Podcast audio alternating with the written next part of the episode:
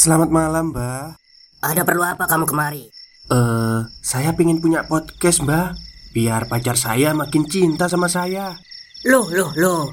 Mau bikin podcast kok tanya dukun? Sekarang, kamu download aplikasi anchor dot f m. Di situ, kamu bisa buat podcast gratis. Dan podcast kamu bisa didistribusikan ke platform manapun. Dan di aplikasi atau website anchor dot f m juga terdapat fitur-fitur yang memudahkan kamu untuk membuat podcast. Oh, gitu ya, Mbah. Kalau gitu, saya boleh minta password wifi-nya, Mbak. Buat apa? Buat download anchor dot f m, Mbak.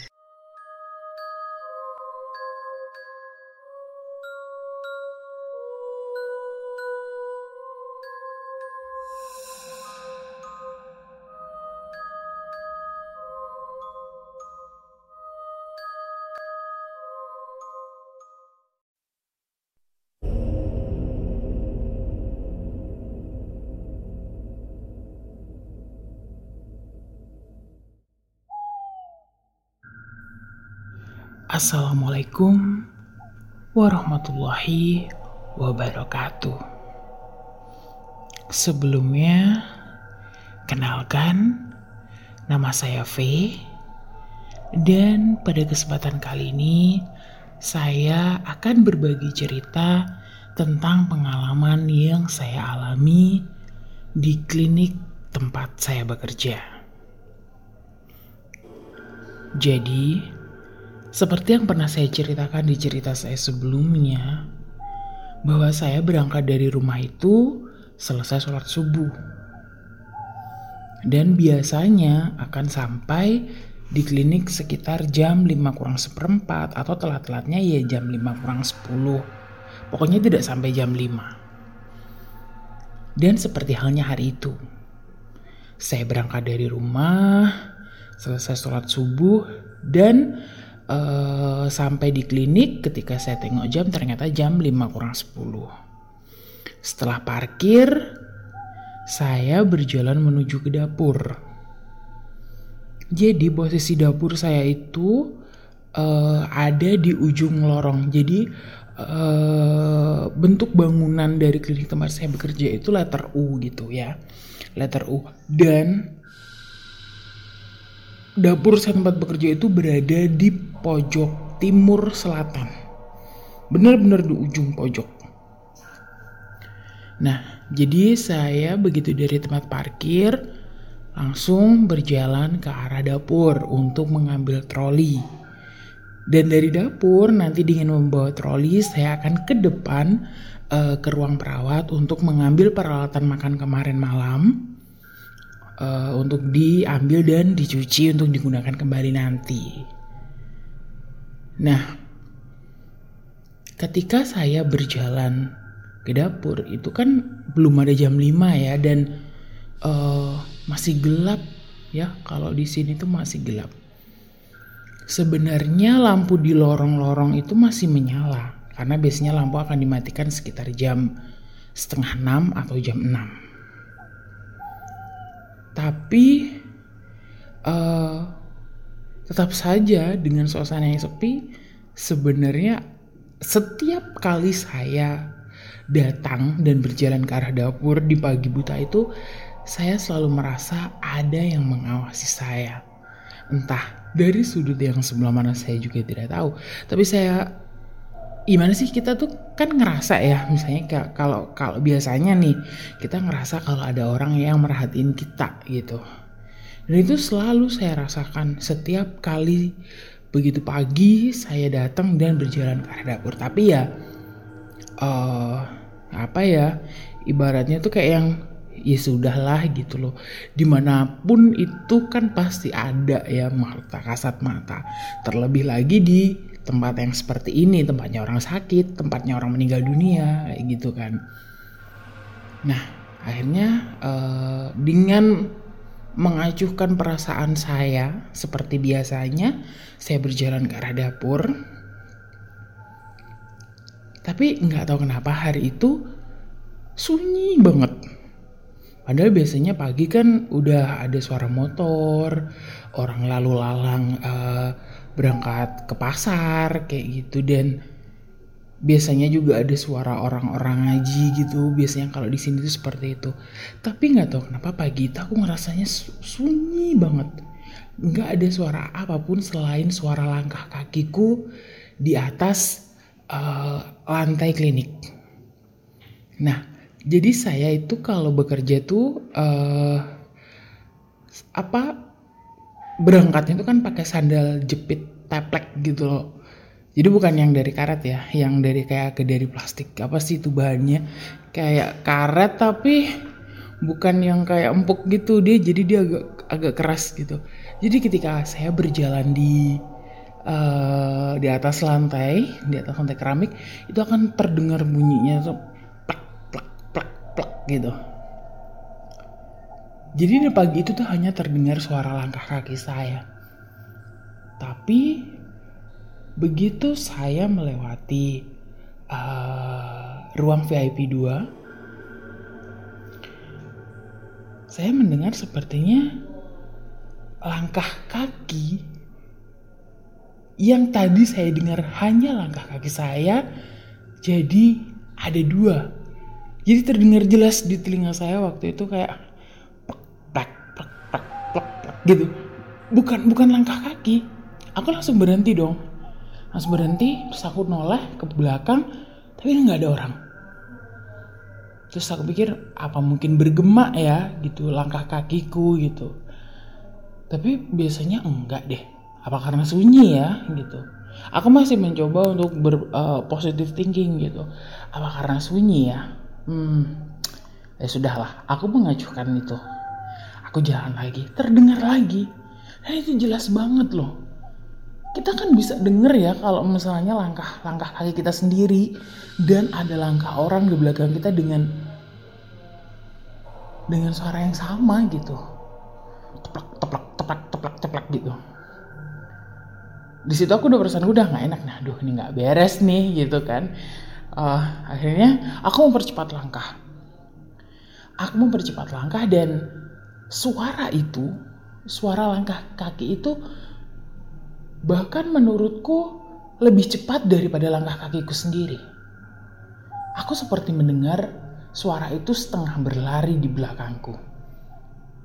Dan gak tahu kenapa hari itu sepertinya kok dapurku tuh jauh banget gitu. Gak nyampe-nyampe gitu.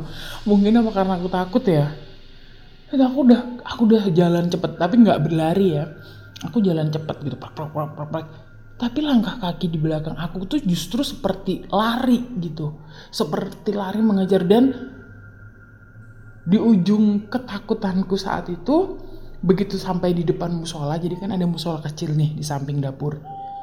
Begitu ada di, sampai di depan musola aku berhenti.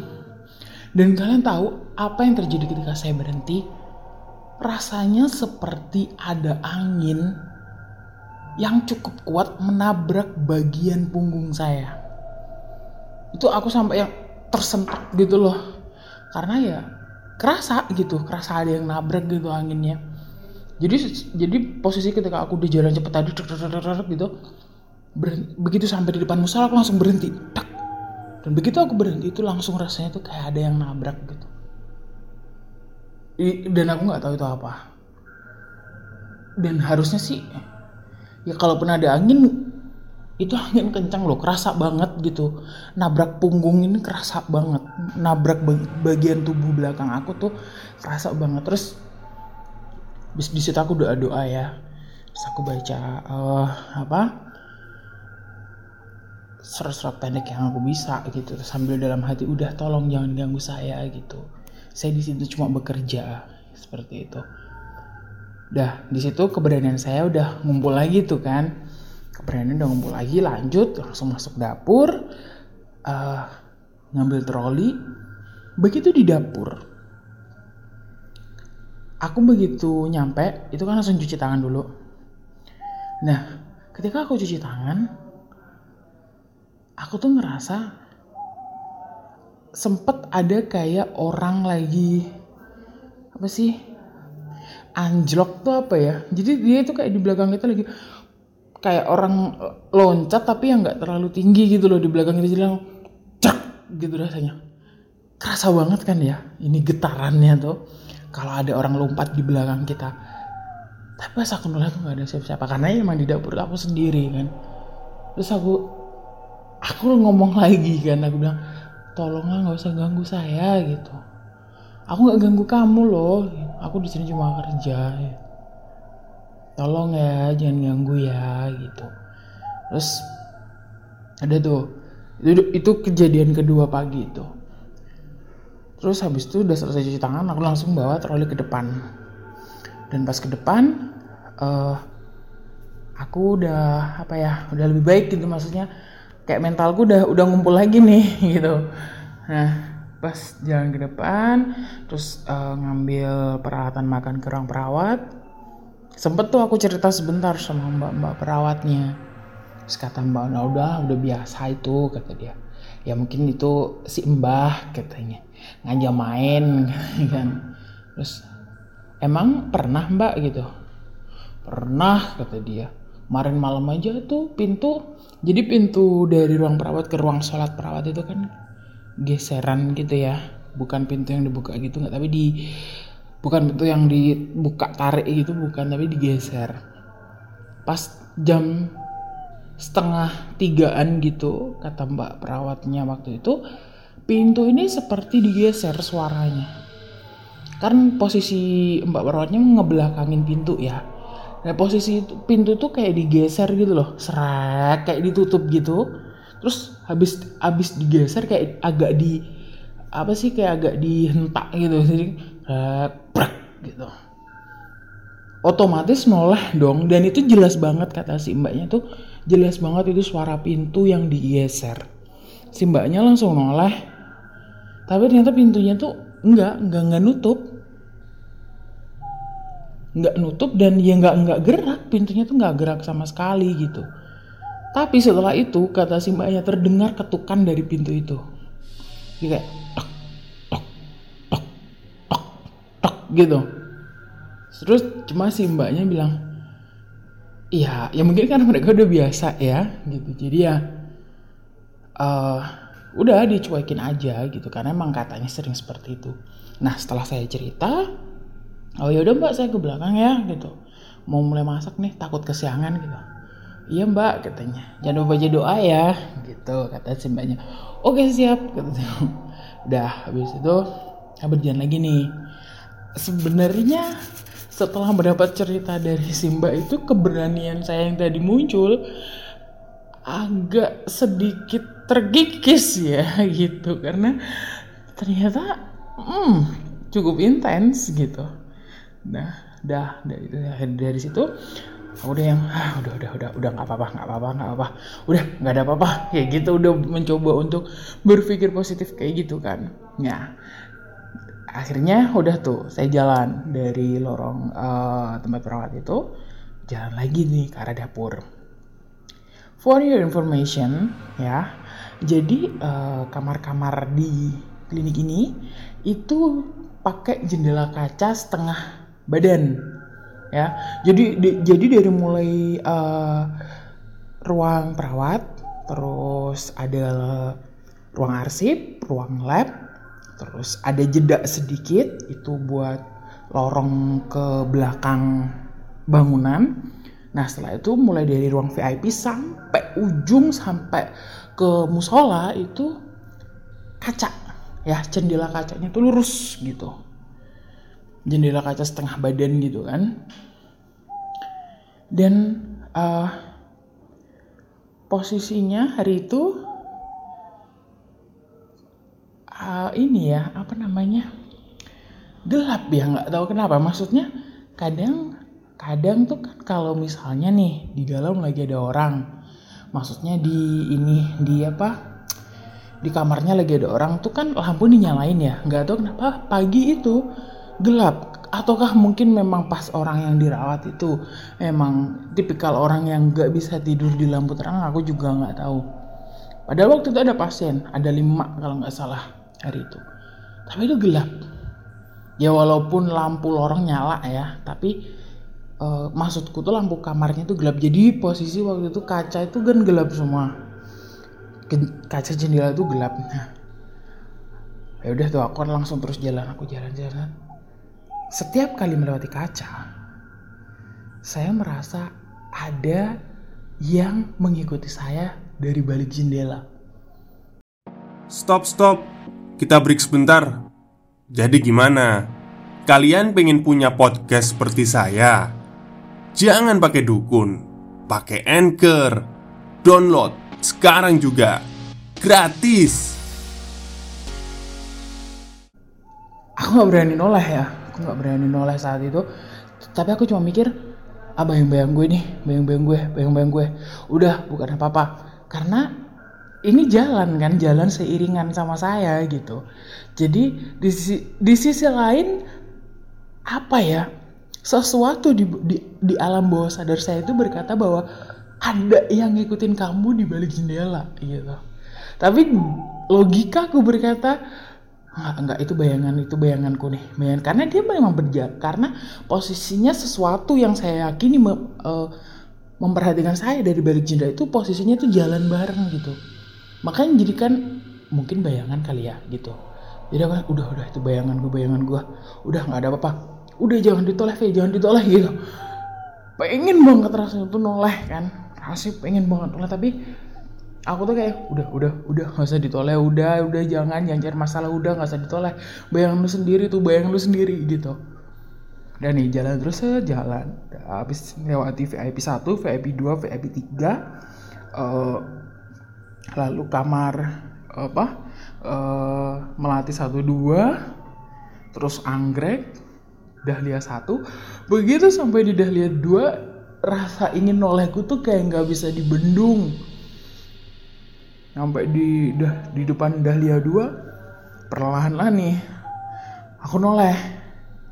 Sebenarnya dari dahlia dua ke dapur itu cuma tinggal satu kamar lagi. Jadi dari dahlia dua, uh, mawar, musola, dapur gitu.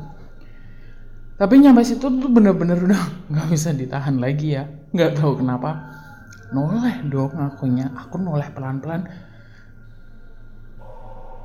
dan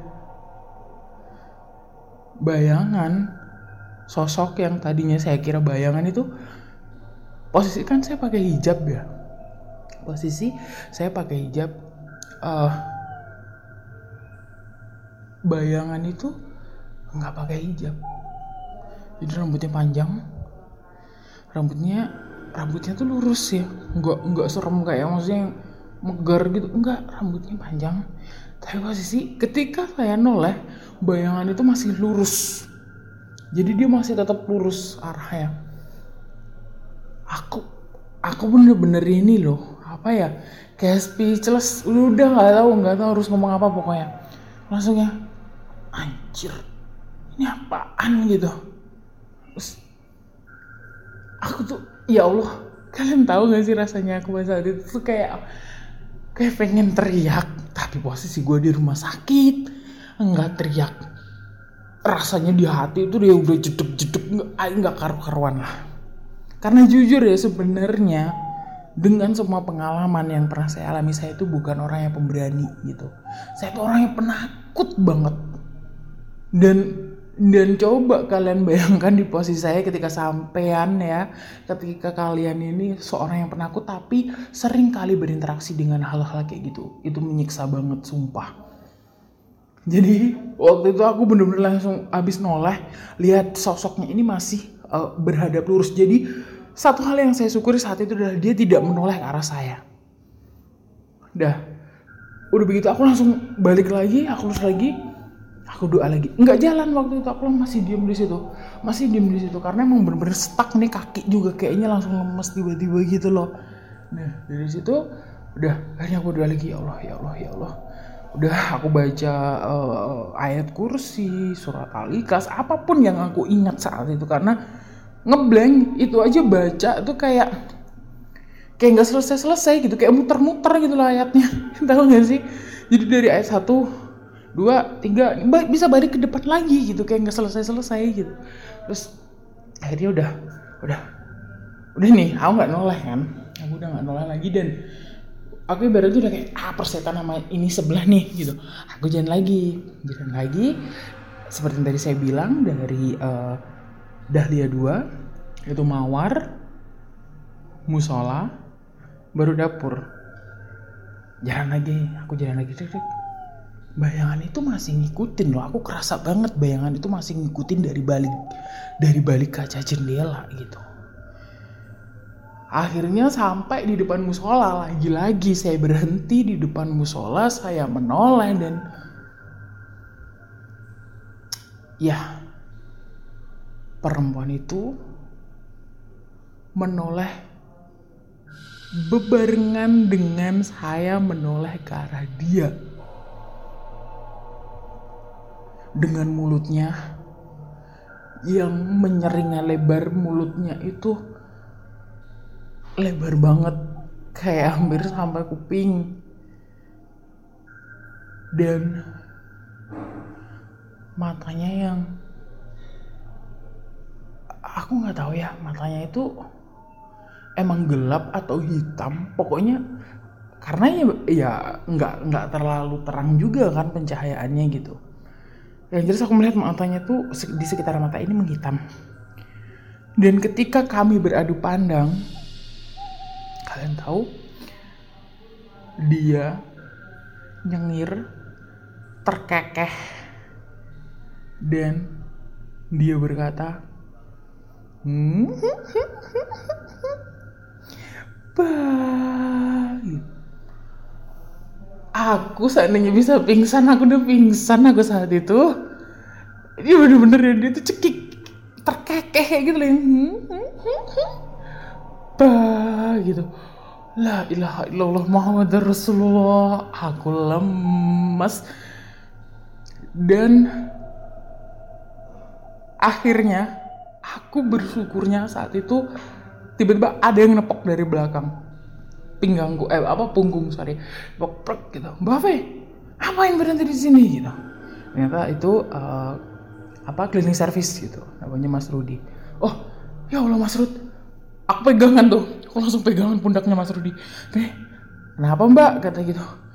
Ya Allah, aku barusan udah nggak bisa cerita, nggak bisa nggak ada yang bisa keluar dari mulutku saat itu karena saking ininya ya, nggak tahu saking shocknya bagaimana. Terus aku bener-bener pegangan pundaknya nih. Kenapa Mbak? Katanya. Baru ini ya digangguin sama si Mbah ya katanya. Enggak tahu, enggak tahu Mas itu apa, enggak tahu itu siapa. Aduh, lemes banget aku katanya. Oh ya udah ya udah sini sini sini. Nih trolinya biar aku yang bawa kata si Masnya gitu kan. Ya udah ayo ayo jalan ke dapur katanya. Terus udah tuh akhirnya aku dibantu sama Mas Rudi untuk uh, bawa trolinya ke dapur dan masuk. Dan hari itu aku bener-bener selesai masak tuh aku nunggu terang ya. Biasanya sih biasanya uh, ya udah sih maksudnya kayak yang pokoknya aku nunggu sampai bener-bener matahari muncul sampai yang terang aku baru bagiin sarapan karena emang se-shock itu aku di apa ya? Kalau orang Jawa bilang tuh dililing gitu loh sama si hamba itu siapa aku nggak tahu, itu serem banget.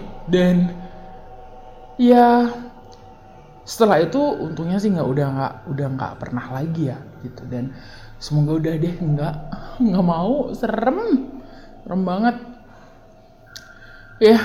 Kayaknya itu dulu yang aku ceritain. Sebenarnya masih banyak banget sih ya kejadian-kejadian yang dia, saya alami di sini, tapi ya mungkin next ya gitu. Tapi kejadian itu kejadian yang kayak kayak kejadian simpel-simpel aja sih, maksudnya nggak nggak terlalu ekstrim kayak kayak misalnya saya sempat bertemu orang yang ternyata kemarin sorenya udah meninggal gitu, dan ya beberapa kejadian lain yang mungkin akan saya ceritakan uh, lain waktu. Terima kasih sudah mendengarkan. Mohon maaf kalau ada perkataan saya yang kurang berkenan. Sengaja ataupun tidak sengaja, sekali lagi saya mohon maaf yang sebesar-besarnya. Jangan lupa like, komen, subscribe, nyalakan loncengnya juga agar kalian bisa tahu kalau ada uh, konten terbaru dari channelnya Mas Chow Sing Sing. Oke? Okay? Jangan lupa share juga ke teman-teman kalian yang kalian rasa punya selera horor yang sama. Saya V pamit undur diri. Terima kasih sudah mendengarkan. Assalamualaikum warahmatullahi wabarakatuh. Selamat malam.